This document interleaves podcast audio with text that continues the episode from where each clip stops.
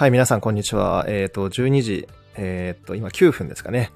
えー、日曜日担当、ゆうじです。はい。えっ、ー、と、今日はですね、水星逆行にやられました。あの、水星逆行も治ったんですよね。昨日もう順行に治ったんですけど、なんと、あの、マイマイクがですね、なんか、いつも使ってるね、あの、あの、手話のマイクがあるんですけど、あれがなんか急に反応しなくなって、本当は12時ぴったりに始める、もう準備できてたんですけど、なので携帯をですね、一回リブートしたり、まあいろいろとやり、なんかこうね、ケーブルが反応しないから、とてもなんかちょっと拭いてみたりとかいろいろしたんですけど、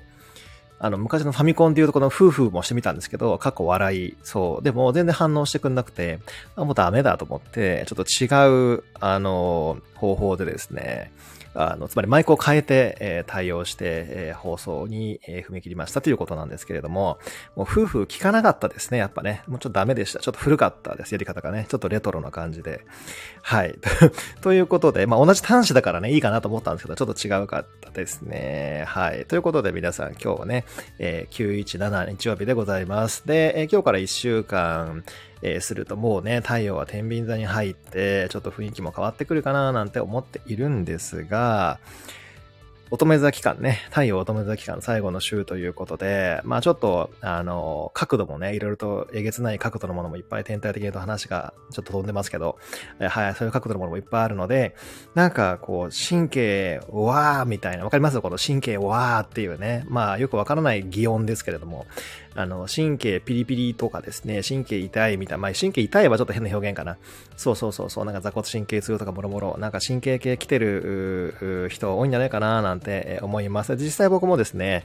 なんかちょっと火で痺れるなとかね、ちょっとあったりもして、なんか最近ちょっとこう体がざわつく、えー、期間を過ごしているわけなんですけども、皆さんはいかがでしょうかという感じですね。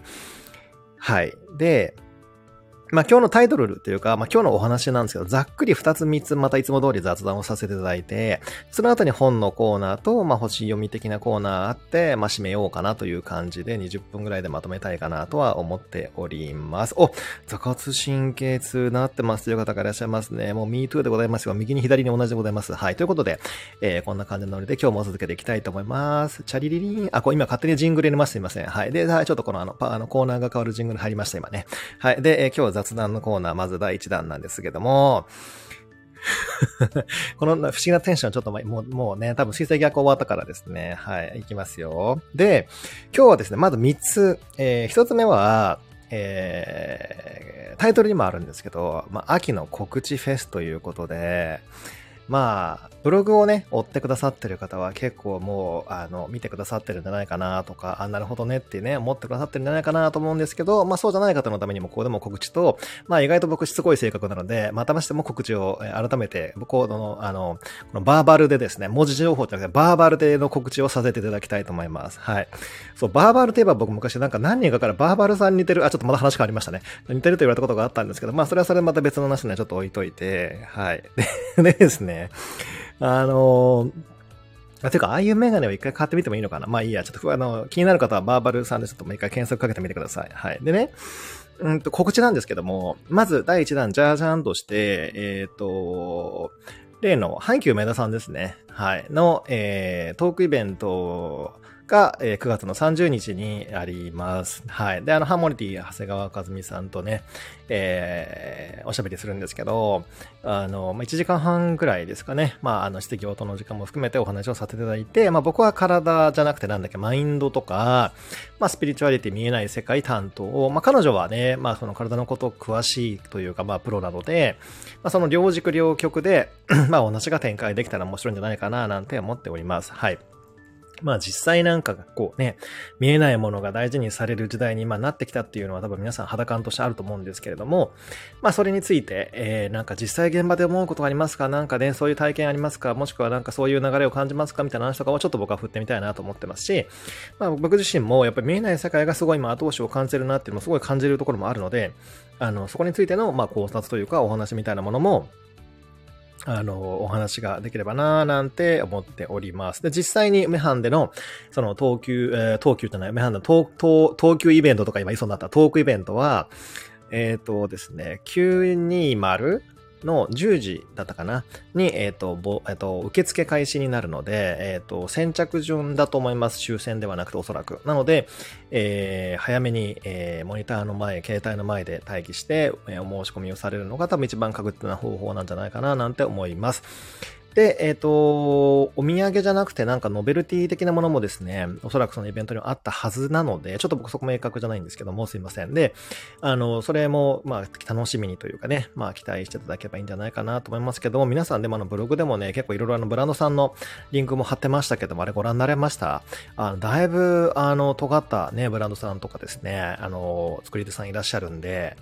あの、またちょっとね、画像をこの間届いたので、それもちょっとね、ブログなりで告知というか、貼らせていただきたいと思います。はい。あの、ハラペコラボさん、あの、九州ですかね、のあの、鉱物お菓子とか、だいぶあれリアルですよ。うん、僕もあれ写真見た時になんじゃこりゃと思いましたもん。いや、もう本当にあのリアルすぎて、ね、あれ、なんちゃらと、ちょっと今ド忘れしちゃいましたけど、で、作られていて、いや、あれすごい繊細なビジュアルで、あれいいなって。しかも今回のイベントに合わせて、ちゃんとそのパッケージであるとかですね、その組み方みたいなものも、まあ、アレンジして、えー、提供してくださるそうなので、本当今回のイベントでしか買えない、えー、ゲットできないものとなっておりますので、えー、そのあたりも、まあ、こうご期待。僕結構あれ、個人的には、いや、こんなこと言っちゃっていいかどうかわかんないけど、あれ求めてくる方も結構いるんじゃないかな、なんて思ったりも、ちょっとしてます。はい。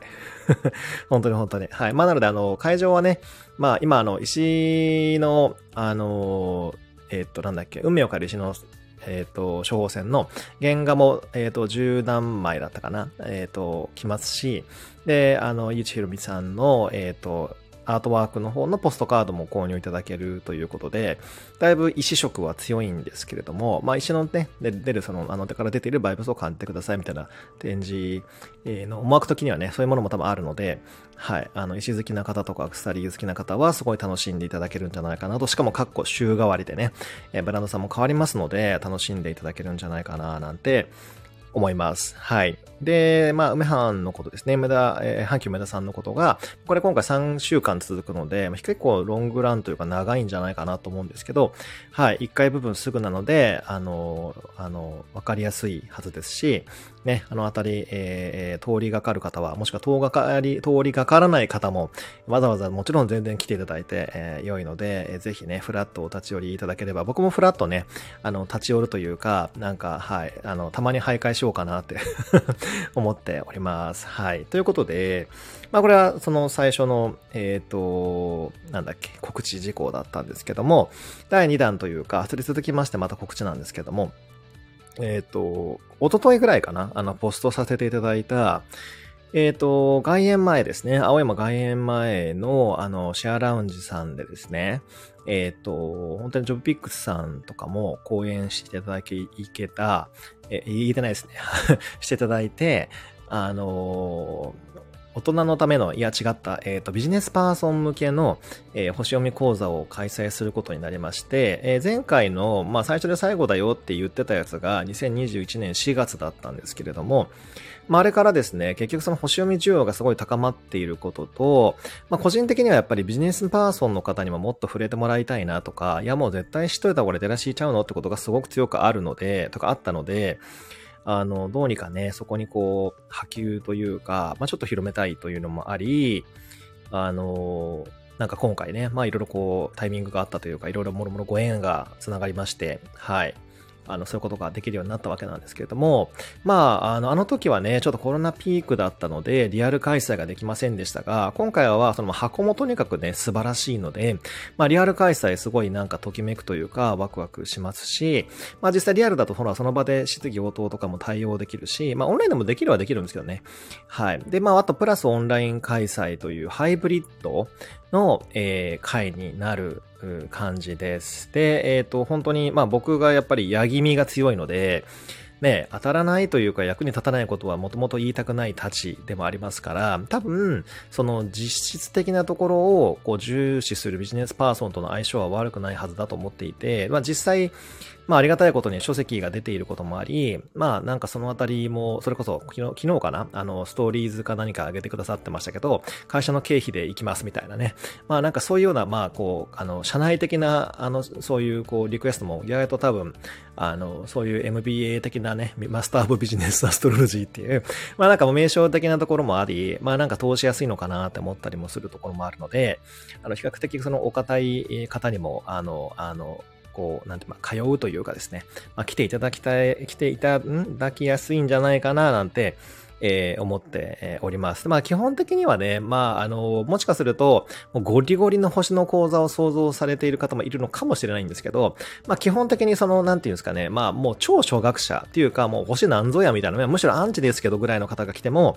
あの、なんとなくこう自分の輪郭であるとかですね、まあ仕事に使えそうだとっていうふうに思っていただけるぐらいの内容を、まあ最初の1時間半からまあ2時間あるのかな、ぐらいで、まあお話ができたらなって思っているので、あの、めっちゃ星が詳しい方からすると、ちょっとつまんないか、もしくはなんかふーんっていう感じかもしれません。そこだけはちょっとね、最初ね、お断りしておきます。っていうのも、やっぱり4回一応やるんで、あの、全部通っていただくとか、あの、見ていただくっていう必要はないと思うんですけど、そうそう。なので、めっちゃ詳しい人からすると、ふーんっていう感じも可能性としてはなくもないんじゃないかなと思いますが、まあ、ただ言うても僕なんで、ただ言うても僕なんで、ちょっと今大事から2回言いましたけど、かっこ笑い。あの、やっぱり、あの、何らかのお土産は持って帰ってもらいたいと思ってますから、やっぱりこう、あの、なるほどね、こういう見方をするんだなとかね、あこういう表現でいくんだなっていうところは、まあなんかお土産としては持って帰ってもらえるんじゃないかなと、えー、個人的には思っております。というかそういう講座にしたいと思うし、あとまあ、あの、いつも通り、某、もう土の、土と塩の守護神、井出さんがですね、あの、MC というか、まあ一緒にこうね、まあ場を盛り上げてくれるのか安定してくださるのか、はい。僕はどちらかあるんでね、はい。あの、存在として守護神としてこういらっしゃいますから、はい。あのー、いつも通りの、ちょっとほにゃらら的なやりとりがそこにはあるんじゃないかなと思うんですけど、で、実際前回の講座の時も井出さんにはね、あの、守護神、あの、井出さんにはまた、あの、あの、出ていただいてたので、まあ、ああいう感じのノリっていうか、あの、展開でできたらいいんじゃないかなと、えー、思っておりますね。はい。うん。いや、結構僕も楽しみなんですよね。やっぱりこう、なんていうんですかね。まあ、ちょっと言い方がちょっと失礼かもですけど、やっぱりホスピリチュアルが好きとか星が好きとか、あっていう方が比較的今まで多い、いわゆるホームに近い環境でお仕事をさせていただくことがやっぱ今まで多かったんですけど、例えば去年かな ?2022 年6月に、6月だったのかな？そう。あの、登壇させていただいた例のあの、ヒルズブレックファーストですね。あの、六本木ヒルズで開催されたやつなんですけども、まあ、あれは確かに結構朝雨だったりとか早かったから、まあ、なんか、その、知っている方は本当に多くもいなくて、まあ、皆さんオンラインで見たか、もしくはまあ、そこに来た方は、現地にいた方はやっぱりもうコテコテのビジネスパーソンっぽい方がやっぱり7割、8割くらい多かったんですけど、まあ、そうなるとですね、やっぱりこう、ちょっとアウェイ感は感じるわけですよ。まあ、昼の場所的にもね、そうですし。そう、しかもあと、ほら、これ3人登壇者もいらっしゃって、なんかスライドを使ってなんなら5、6分でまとめなきゃいけないみたいな、そういうレギュレーションがある中、うん、やっぱりこう、プレゼンするみたいなのは、やっぱりなかなかアウェイ感あったんですけれども、で、今回ですね、まあ、今回というか今年の4月にもほら、戦勝を伴ったあのイベントを、あの、神田明神のホールでさせていただきましたけども、ああいう一人トークもやっぱりこう、初めてだったし、ん、そうですね。多分初めてだったし、そう、なんか結構いろいろその外、外、外の、ちょ、あの、アウェイ的な挑戦はしているんですけれども、まあ、今回はある意味ですね、そういう意味では、まあ、星というところがテーマだから、まあ、主題、自分のそのメインフィールドで話すは話すけれども、まあ、ターゲットというか、まあ、来ていただきたいというか、まあ、まあ、多分こういう形に役立つんちゃうのという想定層がですね、あのー、想定、まあね、あの、視聴者というか、が、あの、まあ、あの、僕とは多分住んでる世界が違うであろう、遠い目の、えー、方たちだから、まあ、そこに響くにはですね、響かせるにはどういうトークをしようかなとか、どういう組み立てにしようかなっていうところは結構やっぱりこうチャレンジングでありまして、うん、スライドも多分ちょっとは、まあゼロではないですね。まあ僕そんなスライド使うの得意じゃないので、まあでも資料は用意するので、まあそのあたりもね、ちょっとまあ初めてに近い試みで楽しみだなとも思ってますし、はい。で、それでまあ、しかもあとプラス3回あるわけじゃないですか。かそのあたりの組か、組内容のその座組もどうしようかなとかね。まあ今いろいろすごい考えてるんですけども、はい。なので必ず何らかのその旨味をね、まあ持って帰っていただけるような、なんならまあアンチとは言わないが、ふーんっていう層にも何欲しい面白いじゃんってちょっと沼の入り口まではご案内できるような回にできればなと思っておりますっていうなんかよくわからん意気込みを表明してしまいましたけども、はい。あとはまあ多分どちらかあるのはもう星の守護神じゃなくてくて、塩の守護神にですね、ちょっと強制いただいてっていう感じで考えております。過去笑い。ということで、まあ、これがその2大告知なんですけれども、うん。僕もでも本当にまあ楽しみにはしてるので、はい。なんか、あの、それがバイブスとね、まあ、オンラインで視聴の方もアーカイブの方にはね、まあ伝わったらいいなと、えー、思っております。はい。まあ基本的にはもう本当に僕はもう大胆な野望がありまして、もう星、もう全国1億何千万人を星沼に引きずり込むみたいなね、えー、ことを一応考えてはいるので、まあ皆さんにもね、もし可能であればそれに対して、あの、より聞いていただきたいなと勝手に思ってますというか、まあ勝手にチーム YG みたいな感じで思っておりますけども、はい、よろしくお願いいたしますということで、は い。だいぶ、だいぶなんか無茶ぶりとか無茶なことを言いましたけども、はい。ということで、あの、はい。勝手によろしくお願いします。はい。でね、えっ、ー、と、また違うネタで、これ、これは告知じゃないんですけど、昨日か一昨日ぐらいにですね、これも一応投稿というか、ストーリーズとかに上げさせていただいた、あの、例の食べ直の件ですよ。あの、産地、直送？産直の、あの、宅配サービス、あの、プラットフォームアプリ、アプリ、まあ、サービスなんですけど、いや、あれ、想像以上に良くて、いや、もう、特に、そのじ、近くで、あの、なんかあの、山直系のですね、こうなんかそういう道の駅みたいなものがあるとか、そういうマルシェみたいなのが開かれてる方からするとあんまそうでもないのかもですけど、今の自分のその場所だから今僕渋谷区に住んでるんですけど、だと、まあ、あれ系なものってあんまりなくて、まあ、あの、国連大学のとこで、あの、たまにマルシェ開かれてますけど、まあでも正直、まあもちろん生産者の顔が見れるって意味ではあのマルシェすごくいいんですけど、あのー、本当に日本全国津々浦々から、例えば無農薬、オーガニック、減農薬、まあ、もちろんなんかその、あの B 級品だから、形がちょっとね、崩れてるとか、うんぬんだからめっちゃ安いとか、まあそうじゃない普通のやつももちろんいっぱいあるんですけど、が、やっぱこう、間のその流通を飛ばして一気に、あの、そのユーザーのところに届くから、当然、まあ、言い方が変だけど、リーズナブルでもあるし、鮮度も高いし、今のご時世も変な話ね、到着時間も指定できたりもするじゃないですか。って考えたら、いやもう、なんで今まで使わなかったんやろうなってちょっと思うぐらい、やばいですよ。いや、本当に。で、またね、あの、なんか例えばどっか行って、そこで買って帰る人も重いかったりもする、重かったりもするので、全部送ってくれて、で、なんかお試しキットみたいなやつとかもあって、お試しっていうかなんかあの、いろんなお野菜詰め合わせパックみたいな。それもどんなもんかなと思って買ってみたら、いや、とん、とんでもない量が来たりとかして、いや、もう、あの、お裾分けちょっとしまくりましたけど、ほんとすごかったですよ。はい、あのトマトはちょっと正直感動、感動しましたね。はい。うん。そうそう。あのトマトはちなみに、あれ合計何個入ってたんですかね ?4 キロぐらいだったから、んと、半分ぐらいを今朝頑張ってジュースにしました。もうジューサーフル回転ですけど、1リットルとかじゃ効かないぐらいの量になり、2リットルぐらいになったのかな？もうトマトってほらね、あの、みずみずしいじゃないですか。もう朝からずっとトマトジュースガブ飲みですけど、はい、もう、もうなんかリコピン漬けですよ。はい。うん。で、そう、意外と僕今までは、そういろんなこの宅配サービスって、あの、使ったことが1回しかなかったのかな。でもなんか2、3ヶ月やめちゃったこともあって、なんかあの定期便とかはちょっと使いづらいなっていう、個人的には思ったのと、まあ留守が多いんでね。はい。あとは、なんか、インターフェースが使いづらいなっていう、なんかそのデザイン的というか、ユーザビリティの問題だったりとか。でも、食べ直さんはその辺もすごいね、あの、あの、洗練というか、あの、パパッとわかりやすい直感的なね、インターフェースでですね、すごいいいなと、えー、思いました。うん。確か、社長さんで、僕なんか一回なんかネイタルかなんかをですね、いや知らないんですよ。会ったことないんですけど、何かの、なんかインタビュー記事かなんかで、あ、この方なんか面白そうだなと思ってネイタルを出したことがあったんですよ。なんか載ってたから誕生日が。そしたら確か水亀座だったような気がするんですよね。そう。なので、あ、なんか僕もなんかね、あの、あの、火星も水星も水亀だし、あ、なんかサービスの親和性があるのすごいわかるな、ふむふむみたいなね。まあなんかそういう星の使い方を、だから普段はあんま出さないけど、まあしているよっていう、そういう例でございました。はい。うん。というなんか勝手な回し物えー、発言だったんですけど、はい、ぼちぼち、えー、次のコーナーですね。本のご紹介のコーナーに行きたいと思います。シャリアリリリーンっていうね、またよくわかんないジングルが流れました。はい。かっこ手動。はい。で、次なんですね。えー、今日のご紹介するコーナーなんですが、え、タイトルがですね、これ多分ついこの間出たばっかですね。えっ、と、多分2、3日前かな。そうですね。初版がだって9月21日になってるから、奥付けで言うと。だからまあ本当に発売しまだ2、3日で読み終わったんですけど、あの、怪獣人間の手なずけ方、えー、by 箕輪康介さん。で、えっ、ー、と、出版はクロスメディアパブリッシングさんですね。はい。でもタイトルからしてなんか良くないですか？怪獣人間の手なずけ方ですよ。で、帯には、えー、っと、すごい人、面倒な人、怖い人とどう向き合うか。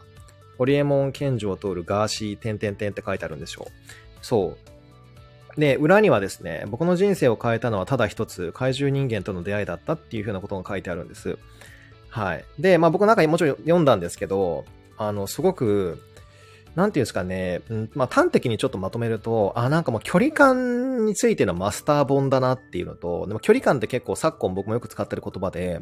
距離感距離感ってね、言ってますけど、で、それは、まあ、なんていうんですかね、まあ僕的な距離感と、その箕輪さん的な距離感の、なんかその捉え方は違うのかもしれないけれども、でも、なんか、あ、これはなんかこう、僕的にもやられたら嬉しいなとか、あそこ気遣ってくれたらなんかつぼるなっていうところを、ちゃんとやっぱりこう、多分人たらし力は多分彼は強いんだと思いますけど、あの、そういうところをちゃんとこう、なんていうの、言語化して、解説、解説している、あの、身の回りでですね、書いてる本なんですよ。はい。なので、うん、やっぱりいろんな人にこう、とつって、いろんな人とこう、交流を深めて、いろんな多分その、層というか、レイヤーの人と接点がある彼だからこその、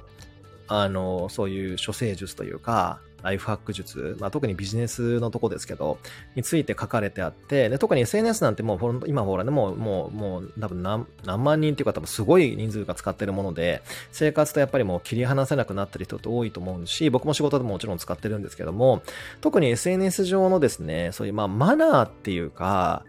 まあ彼はマナーという表現はしないんですけど、なんかどうやったら、それを有効に使い倒せるかみたいなことをこう解いていて、とか解いてる項もあって、そう、そこはやっぱりその、相手のことをどれだけ想像できるかみたいなことが書かれてあって、なんか言葉の使い方はすごい男性的なんですけど、そういうこう、思いやりというか気遣いというか、で、そういうのがないと仕事も成功できないよね、みたいなことが書かれてあるから、あ、なんか、いや、意外とって言い方失礼なんですけど、まあまあど真ん中の本流というか、本質的なところをすごい捉えているなっていうのを感じました。うん。やっぱ想像力大事やなっていうのをね、改めて、えー、これを読んでね、まあ感じさせられたなっていうのはあります。あと、結構個人的にはですね、今ってやっぱり時代すごい過渡期だと思っていて、まあそれはもちろん皆さんもですね、感じていただいてるんじゃないかなと思うんですけど、この本の、まあ、あの、なんていうんですか、まあ知得というか、読み読なところは、やっぱその、えっ、ー、とね、まあ彼もその、本編で言ってるんですけど、やっぱり、うんとね、当たり前の環境にいると、んてか、あ当たり前からは当たり前しか出てこないと。うん。だから当たり前をこうぶち破って、その壁を壊しまくっていくのがこの怪獣人間であり、やっぱ世の中をこうね、作り変えていく人たちだから、とにかく環境を変えろであるとか、まあ当たり前を当たり前だと思うなみたいな話だとか、で特にこの今時代が切り替わってる時には、やっぱり今の当たり前って、もはやちょっと古くなっている概念であったり、ただ守られている？だからその、なんかよく言いますよね。ほら、手段が目的になって、えー、違う、目、ん？なんか、えー、っと、その、もん？今、なんかバグったな。目的が、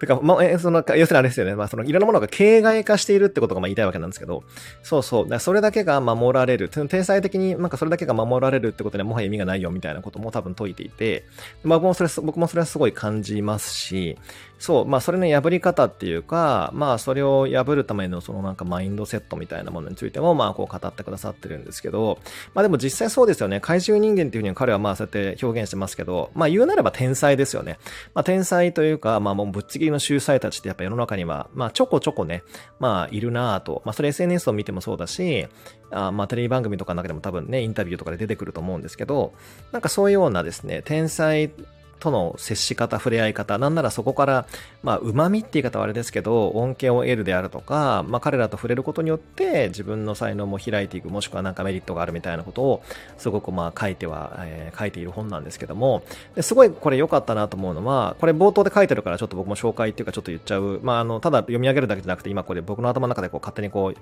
あの、変換して、っていうかもう本当に書いてはいるんですけど、彼もね。あの、言っちゃうと、いや、自分はなんかその、そんな天才でもないし、別に人脈もなんかね、勉強もすごいできるわけじゃないし、運動もそこそこだし、みたいなことを書いてあって、そう。でもなんで、じゃあ自分がそのサラリーマンでは稼げないようなお金を稼ぎ出して、まあこれ本当にこうやって書いてるんですけど、まあなんか成り上がったかのか、みたいなことは書いてあって、それはその怪獣人間たちと、やっぱりこう、距離を、あのね、あの、近しいとこにいて、あの、こう、そこでこう、ま、学んだというかエッセンスをね、まあ、特に、まあ、僕は結構勝手にバイブスがそう、あの、共振共鳴したんやろうなと思うんですけど、とか、浸潤していったんやろうなと思ってるんですけど、はい、したからだってことを書いてあって、だから、まあ、うん、なんていうんですかね、こう、彼はまあ、その、文中で凡人という言葉を使ってますけど、あのーすべての人間がやっぱりこう、すべてのなんかその自分の担当領域というかですね、まあ、いわゆるほら、すべての人が大谷翔平君とか一郎ではないと僕は思うんですけど、つまりその自分が一番輝くエースみたいなね、人ではないかもしれないけど、ま、やっぱそれを育てるコーチとか、まあ、世に出していく人とか、まあ、プロデューサー的な人とか、もしくはなんかね、その右腕的な人というかね、まあ、そういう方たちはやっぱりいらっしゃるはずで、そう。で、箕輪さんもそういう言い方で言うと、やっぱり、あの、堀江さんとかね、あの、ガーシーさんとか、まあ、そういう方たちなんで、与沢翼くんとかもそうかな。で、そういう人たちの本を出していく中で、やっぱそういうマインドを身につけて、だから、なんていうんですかね、まあ、彼はそうやって編集者の中では多分こう、なんか人気があるというか、まあ名がある方ですけど、なんか、あの、自分はその1を、01をやってるわけではないけど、なんかそれ以外の分野でやるだけで、まあなんかこうやって伸びていけるんだよみたいなことをね、まあ端的に言うと、まあこう語っている、まあそのノウハウというか、あの、マインドセットを語っている本だなと思います。はい。なんかまとめ方が変ですけど、あの、僕はあの、皆さんみたいにはまとめられませんが、あの、そうですね。あの、天才の手なずけ方について書いた本で、まあ、周りのそういう天才がいたら、どういうふうに接してそのエッセンスをもらえばいいかみたいな、はい、あ本だなって思いましたね。でもすごい今っぽいなって思いました。うん。はい。なんかよくわからない終わり方ですけど、はい。ということで、えっ、ー、と、次ですね、えっ、ー、と、星のコーナー行きたいと思うんですけど、今日はそんなにでもね、今日はっていうか、この一週間はそんなに激しい運動もないですが、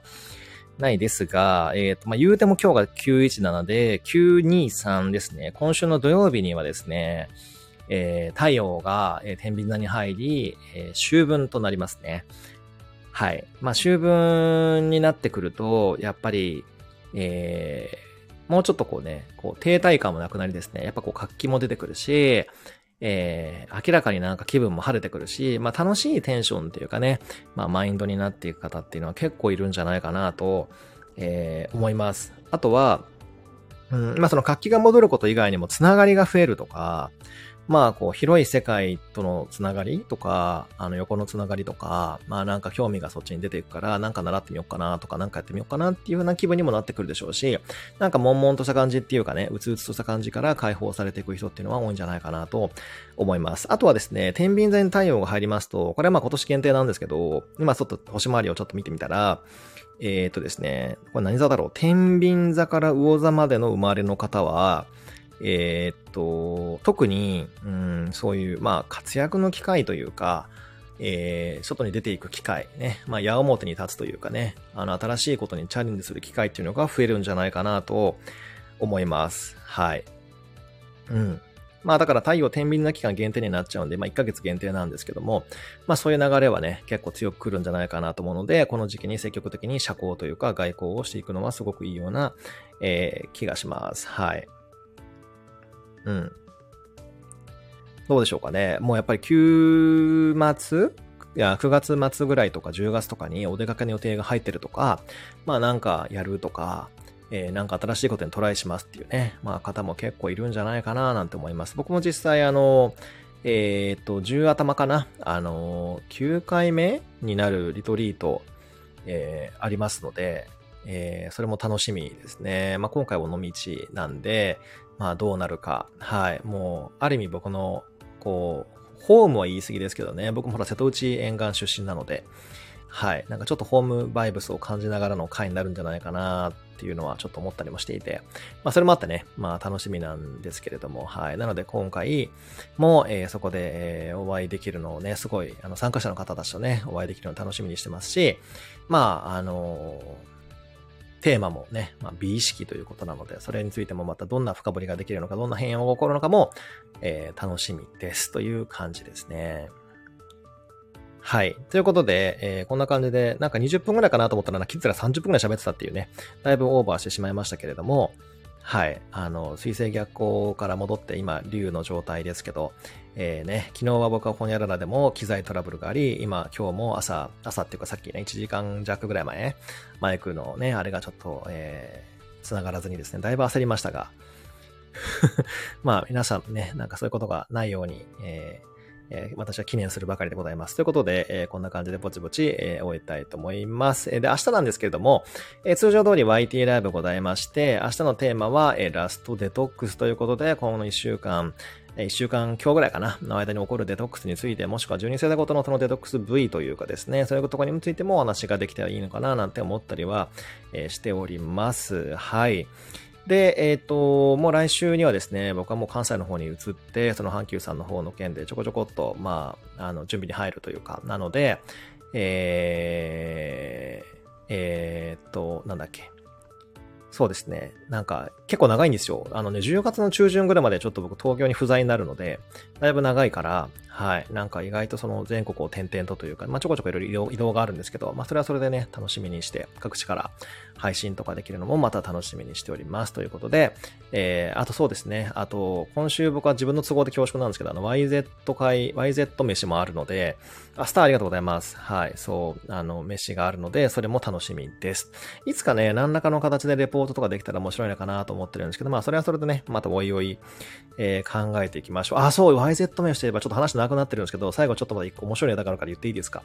あの、そう、大阪で募集したんですよ。あの、27かな。はい。そしたらなんと、ブログにも書いたんですけど、てかこの辺がまた僕がしつこいと言われるゆえんなんですけど、あの、大阪の方一人も応募がなかったんですよ。なんか、あの、えって、ちょっと固まったんですけど、ガチで。えって。大事だからもう一回言いますけど、えって固まったんですけど、え？いや、本当に、いや、3回言いましたけどあの、もうちょっとびっくりしました。なので、いやー、なんだろう、お店のチョイスが、いや、とか、お店は別に公開してないから、なんか、なんか何かが悪かったのかなって、なんか、ユージアナリティクスがちょっと発動して今分析中なんですけど、なんでやろうみたいな。はい。日程が悪かったのかな？何なのかな？阪神優勝したからかな？何やろうみたいなね。まあ、なので、えっ、ー、と、関西方面に対する僕のなんか、中にあるなんか、なんか謎というか、それがまたなんか、あの、一層深まりました。なんかこう、うん。わ、なんかもう Z 世代が謎とかじゃなくても、なんか大阪が謎みたいな。そんな感じにちょっとなっちゃいました。ということで ということで、はい。あの、よくわからん締めのご挨拶になりましたけども、なんか、何、何ヶ月かわかんないけど、時間をかけてこの謎についてもちょっと迫っていきたいと思います。はい。ということで皆さん今日も素敵な日曜日をお過ごしください。ゆうじでした。